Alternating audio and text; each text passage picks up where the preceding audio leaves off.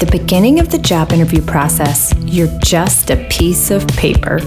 Another resume submitted for the gig. You get piled up with the other papers, and before you even know it, you've been placed into one of two piles the no's or the yeses. This is the show all about getting you into the yes pile. Hey, welcome to the Yes Pile, the show that helps you transform your professional persona to land you where else? In the Yes Pile of candidates for your dream job. I'm your host, Tessa Wolf. I'm a recovering corporate manager turned career coach.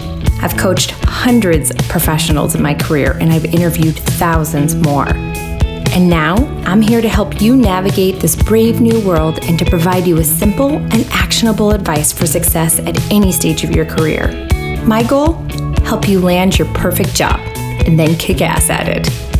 So, whether you're putting off drafting that resume, actively on the job hunt, navigating hurdles in your current role, or considering a complete career switch, I'm here to share my best tips and tricks to position you for success.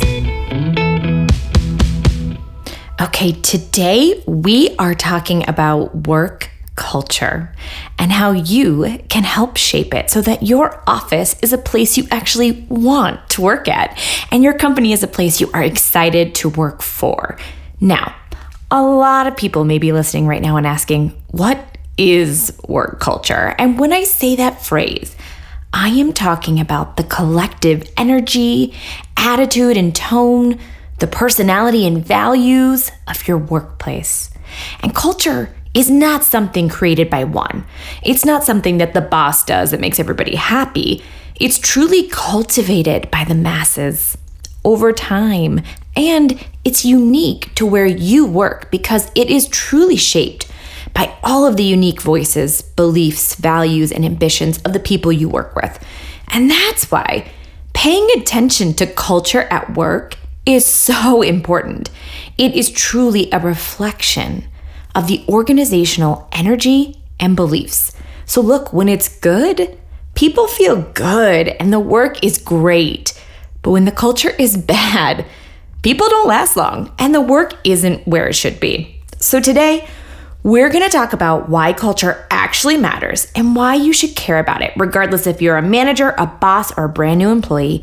And then we're really going to focus on how you can actively work to help shape the culture you crave in your workplace. And I do fancy myself a true cultural change maker. And you know why? It is because I have learned over time the areas where I can use my voice, my experience, and my passions to make positive change at work. And I'm going to share that with you today. So, let's talk about why the why with culture. Why do we even care about culture? Can't I just show up, work, say hello, and go on? And yes, the answer is of course you can. If that's what works for you, that's great. But for so many of us, myself included, that's just not enough anymore. We spend one third of our lives at work. For some of us, it's even more than that. So the reality is, we want to be happy at work. We need to feel seen and heard. We want to engage and we want our workplace to stand for something more than the work. And we want to feel a part of something bigger, bigger than ourselves, bigger than just our job. So, listen, the majority of today's workforce, especially millennials, which, by the way, are predicted to make up 75% of the labor force in the next four years. Yeah. So, the majority of today's workforce wants a workplace that is engaged in more than just work. And what I mean by that is they are craving connection, meaning, growth, opportunity, and education. And honestly, I think that makes a ton of sense. We're no longer okay with just punching in, getting the job done, and punching out. We, of course, want to do our jobs and do them well, but we want more from our workplace.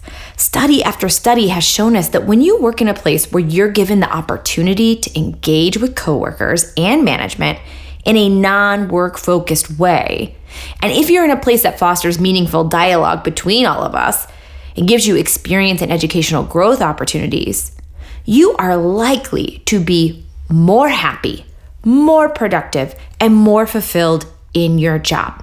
And guess what that means?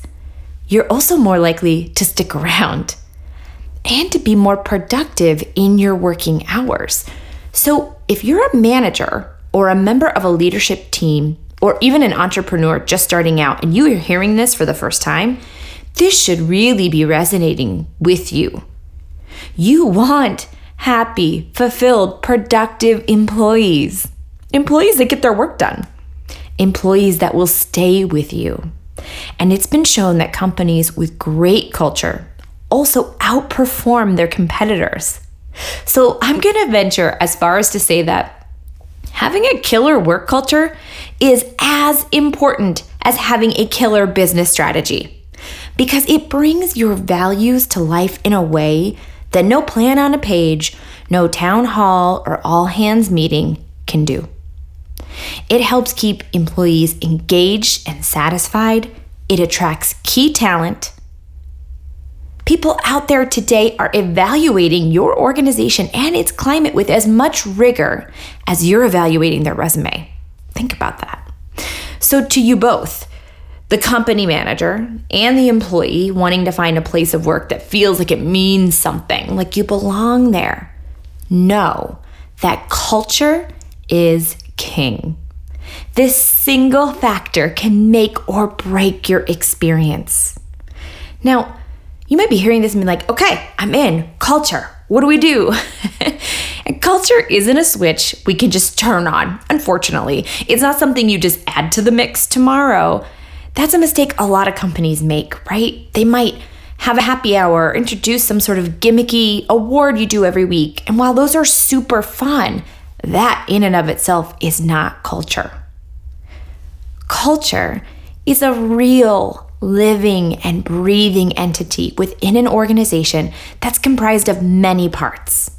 The first one is the people, the everyday behaviors of the diverse collective of people and how they engage and interact with one another. The second part of culture is the management, how the leadership implements process, structure, goals, and how they build a foundational organization that supports employees. The third factor in your culture is policy. How a company handles things like dress code, scheduling, conduct, and beyond. How they create, implement, and inform policy. The fourth one is the practice. How a company onboards and trains new employees, how they reward and recognize achievement, and how they promote and actively support the growth of their employees. The fifth one is the place where you go to work every day, the office environment, how it looks, how it feels, the cues from the artwork, the furniture, the music, the energy, the place is a major catalyst in defining your company culture.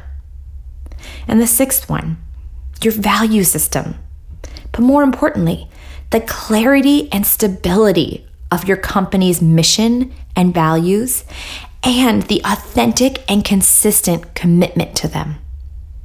And our last piece of the cultural puzzle, and arguably the most important, at least in my opinion, the communication the frequency, degree, approach, and tone between leaders and employees, and employees with each other? Do we have open, honest, transparent, available streams of communication?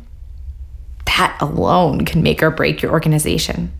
So, when you think about these elements the communication, the values, the place, the practices, the policies, the management, and the people they all are interacting every day, and every piece of that puzzle is giving into another and taking from another to form your living and breathing company culture.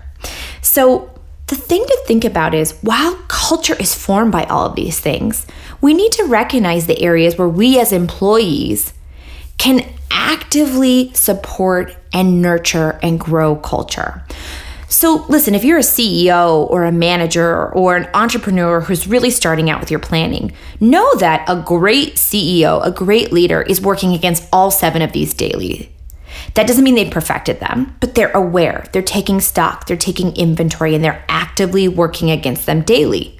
But again, a great boss can't shape culture alone. So while that's on the boss's priority list, us as employees need to understand we have a responsibility to cultivating and protecting the culture we want as well. And the thing to remember if you're an employee going, I don't know how I could really affect culture, is that meaningful change doesn't always have to start at the top. In fact, a lot of times the most meaningful of changes starts at the ground level. So, if you are seeing an opportunity for evolution or improvement to your company culture, know that as an employee, you have an ability, I'm to actually say responsibility, to make first hand changes to impact your company's culture in a variety of ways. And you also have the ability to shape and influence the change in a variety of others, things that you don't directly control, but you can have a voice in. So, when you want to talk about what you can directly do, where you can start today, there really are two big areas where every employee has the ability to make a huge impact. If you're in a workplace where you want to improve or amplify culture, focus your efforts and energy around modeling amazing communications and driving peer engagement. So, you may not be able to make a change to a process or a policy that's been put in place at least not today. But you can surely influence and impact how we talk to one another and how we come together at work. So let's talk about communication. I believe how we communicate to one another and our managers is one of the most important things that we could focus on. The clarity, the directiveness, the tone, these can be some of the most defining aspects of a company's culture. And you, my friend, you do have the ability to directly shape and impact that. To cultivate the culture and the type of communication you want at work, you need to demonstrate it. Think about what you wish communications looked like at work and then put that into action. Model the behavior you want to see Teach it to your team. Train your direct reports. Lead by example and model it for your peers. And have direct conversations. Talk to your peers and your direct reports in the way you want everyone to talk to one another and proactively say, here's how I think we should frame this discussion. Here's how I think we should address this particular communication so that you're creating a framework and it really becomes a process. Okay, when we have a difficult conversation to navigate or we have to give feedback that's not easy, here's how we're going to do it. Talk to your peers the way you want everybody to talk to one another, even in the tense moments. Hell, especially in the tense moments. Demonstrate empathy, thoughtfulness, direct and clear messaging. Be kind. Be focused. Be smart. Always recap the action you want others to take and follow up. When you follow up with people, thank them for their time, thank them for their energy and their effort. Give direction with confidence and tie it back to a greater goal a value, or a mission to give contextual understanding as to why that's the direction we're after. Find space and a proper platform for people to come to you. Make yourself available to others the way you wish leadership could be available to you. And for team members, give them the space and the comfortability to be able to speak up or ask questions. Make sure your meetings aren't one sided. Make sure your conversations aren't one sided. If nobody is speaking up, ask them Do you have any questions? Do you feel good about what we need to do now? Does anybody want to add anything?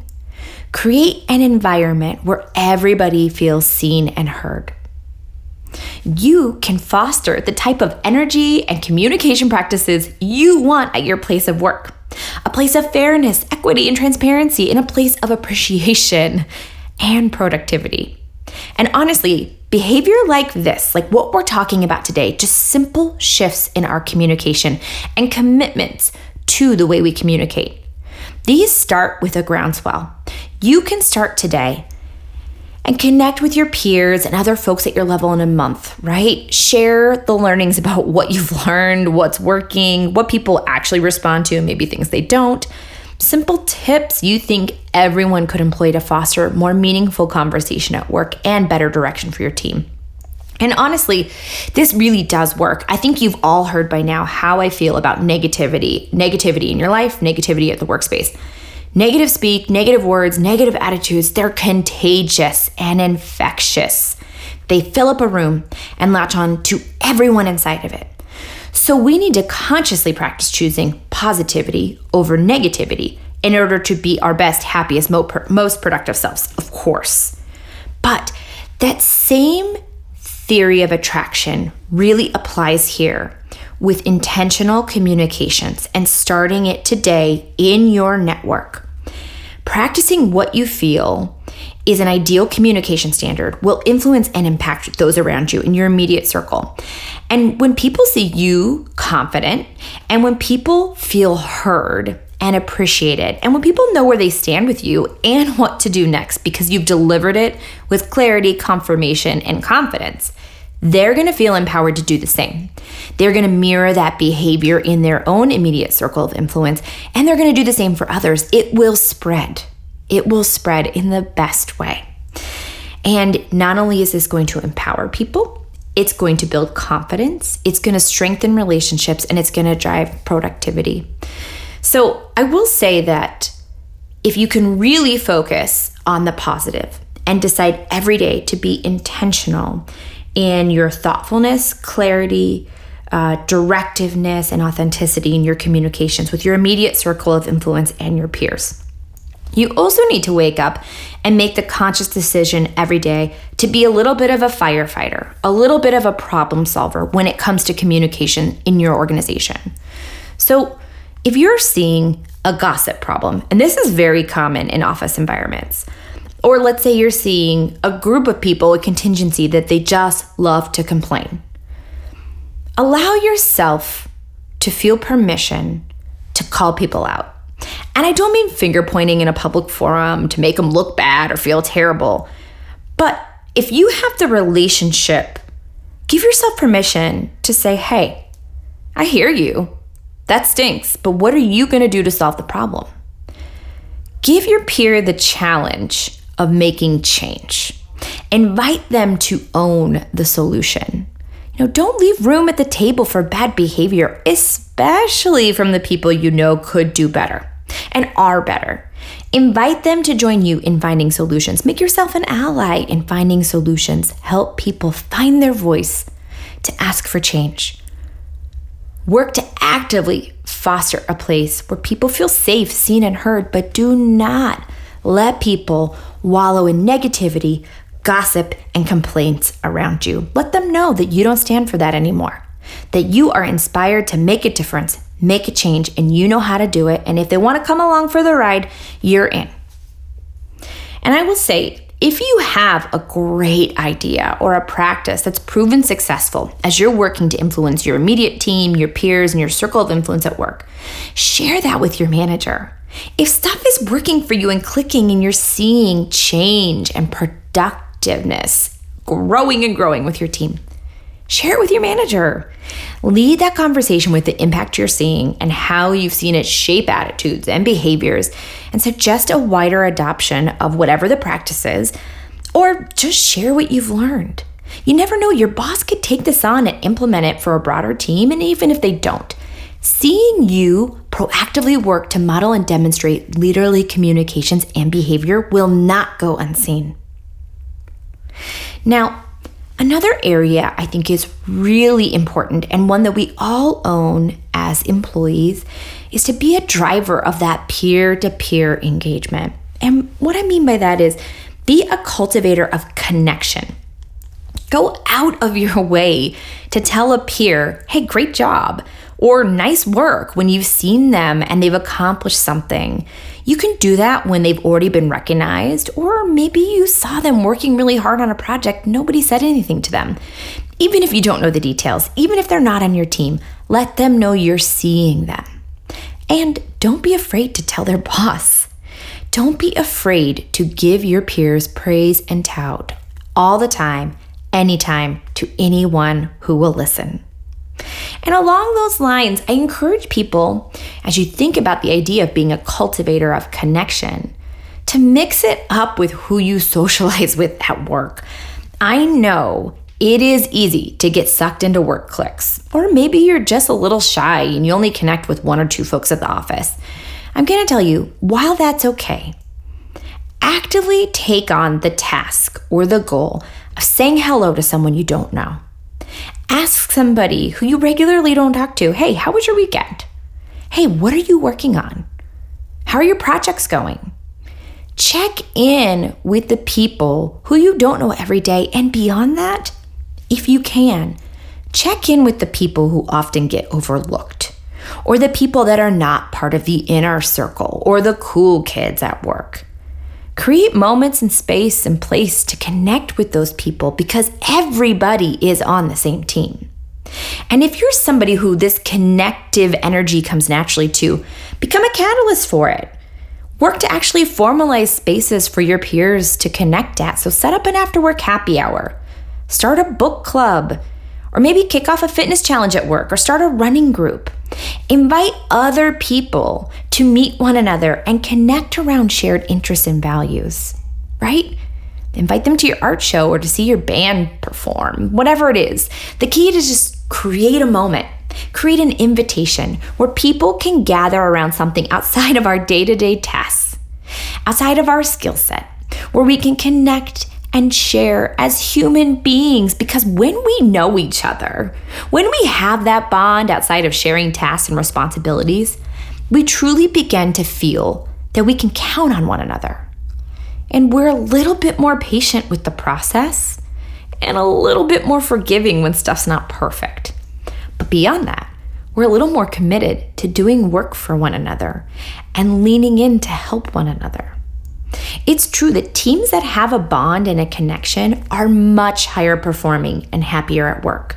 So be the person that drives and fosters that team connection. And that goes with activities, meetings, and moments that the bosses are setting up too, not just things you set up. If your boss or your manager is offering up something like a lunch and learn or a speaker is coming in, show up for it. People, show up. Encourage your peers to do so too, even if you think it's cheesy or you don't really know if it's going to be valuable to you and you hate to give up an hour. Show up. Show your company that these types of events and engagements provide value and are seen. And get your colleagues to go too and send a thank you note to the organizer afterwards. Trust me, if you do this, it will make a big impact. Doing this demonstrates to your organization that the idea of this is great even if you don't love the content. You're telling them that we love to learn more. We love to have guest speakers. We love the idea of this. So, driving engagement around these types of moments means that there's room for future growth here, where you can maybe suggest a future speaker or topic or activity. You can maybe help shape the content that people actually want to hear, they want to learn about, they want to see. If you just don't attend these events or you ignore the invites, eventually these are going to go away because your organization's going to think that, oh, we have low engagement. They don't want this, they don't need it. So when a boss creates a group or an outing or a moment at work that's really intended to drive engagement, show up. Show up. And then give them kind and thoughtful feedback and appreciation. And similarly, if you see an opportunity for creating a more formal collective at work or an organization or even an event around shared key values, do it. Think about things like starting a diversity and equity group. Put together a plan on paper, take it to your manager. Tell them what the group will do for the greater team. Plan out how the group's going to meet, the value they're going to lend to the organization, and how they're going to provide support to your peers. And when you arrive with a clear plan, clear plan, and a point of view, and when you show your boss that you care that much about your fellow employees and the company, it's gonna be a win. And you very well may be bringing something forward your boss has been thinking about for a while, but hasn't made the time to address yet. Go for it. Ask for what you think the culture needs and be willing to raise your hand to build it. Don't just bring an idea forward.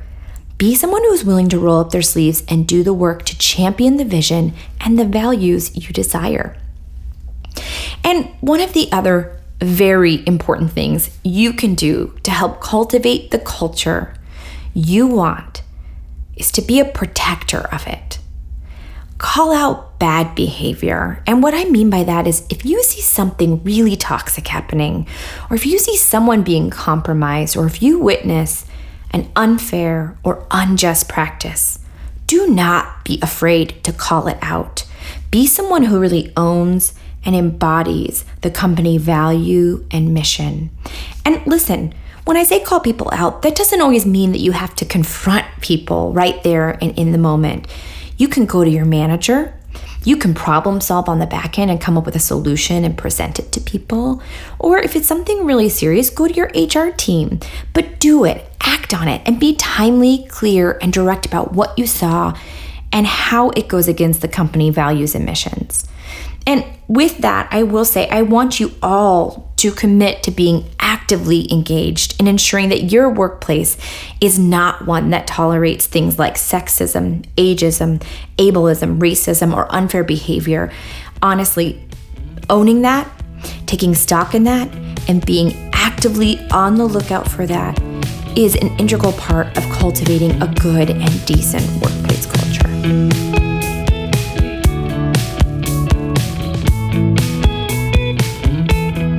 Okay, something I do every episode is take a real life question from you guys and answer it. And this week's question actually came to me from a friend who reached out because she's been going through a ton of job interviews and getting no offers. And she's really confused about what's going on. So she said to me, What's the right way to follow up after an interview? And she contextualized it with, She's sending an email the day of her interview, and then she's never hearing back. So these employers are ghosting her, and she is literally left kind of speechless and wondering what she's doing wrong. And I thought this was a great question, and I know a lot of you are up against this. So, what I want to do is actually take us back and say, in order to help avoid the ghosting after an interview, I want you to start by being really purposeful with how you're closing the interview itself. So ask the interviewer if they have any concerns or reservations about your qualifications, or if you can provide them with any additional details, references, or even work examples to help them better evaluate you. And as you're closing, ask what next steps look like and the timeline for when you will hear back. Doing those two things at the tail end of an interview creates a bridge that they must cross. They have to meet you there. There's an implied commitment to being candid with you as to whether or not you're an actual candidate in the running for the job, but two, they're giving you a timeline for a response of some kind.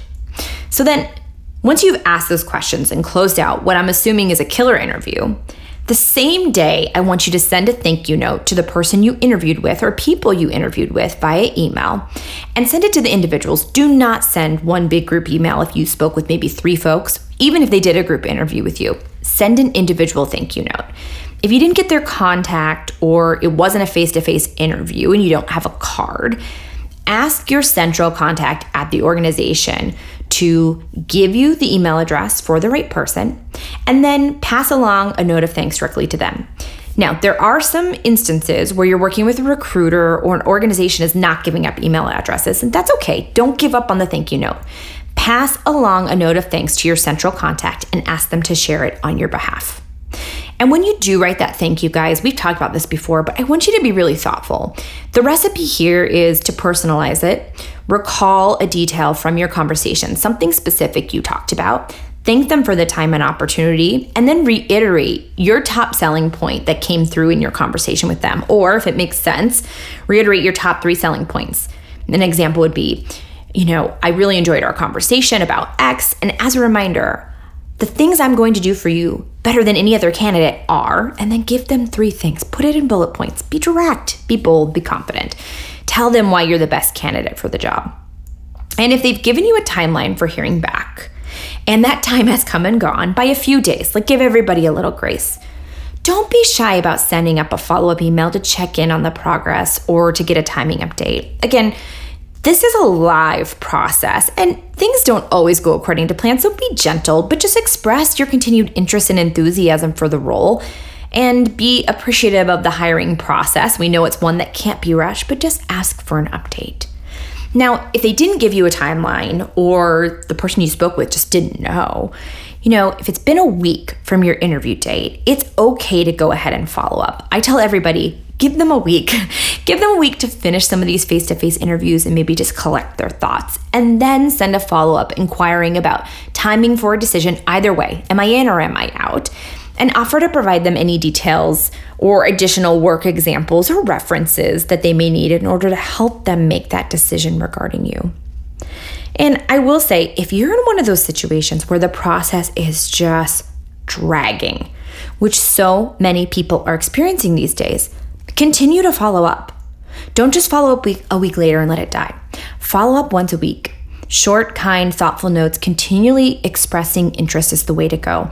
It is up to the organization to cut you loose. If you are not a top contender, if you are not in the running, let's hope that they do the right thing and let you know so that you can continue to pursue other opportunities. And I'm also going to say to you, and I say this having sat on both sides of this table, if you are caught in a situation where you're not getting clear responses or responses at all, you're not getting clear timelines, and it's been a month or longer, really think about if that's an organization where you want to be right now. And I will say, regardless of the timeline, please, please, please, no matter what, no matter how good you think that interview went, Continue to look at opportunities and take other interviews during the waiting period. The worst thing you can do is take yourself off the market while you wait, because if that offer does not come in, you could be weeks behind. You could have lost out to some great opportunities you were well suited for because you weren't paying attention. So, follow up consistently and kindly, and then keep on the lookout for other opportunities while you wait. If you have a work question for me or an idea for a future broadcast, hit me up. The show is designed for you, so please let me know what I can do to help. You can always email me directly. My email address is connect at tessawolf.com, or you can message me on Instagram at the Yes Pile Podcast. Now, next week, we're going to be uh, delaying by one day. We're coming out with a new show on Tuesday, July 6th. We're giving everyone an extra day off for the 4th of, Del- 4th of July holiday weekend. I hope you get some extra time too. But when we return on the 6th, we are going to tackle the new job survival guide. It's everything you need to know, not just to survive, but thrive at your brand new job. So if you're one of the half a million people that started a new job in the last month, this is the show for you. Before we go, if today was at all helpful for you and you learned something from the work we did together, please do me a favor and subscribe to us on Apple Podcasts or wherever you listen to podcasts. And if you're feeling extra inspired and generous, please give us a rating and review. For more career advice, inspiration, and fun, follow us on Instagram at the Yes Pile Podcast. Until next time, cheers, everyone.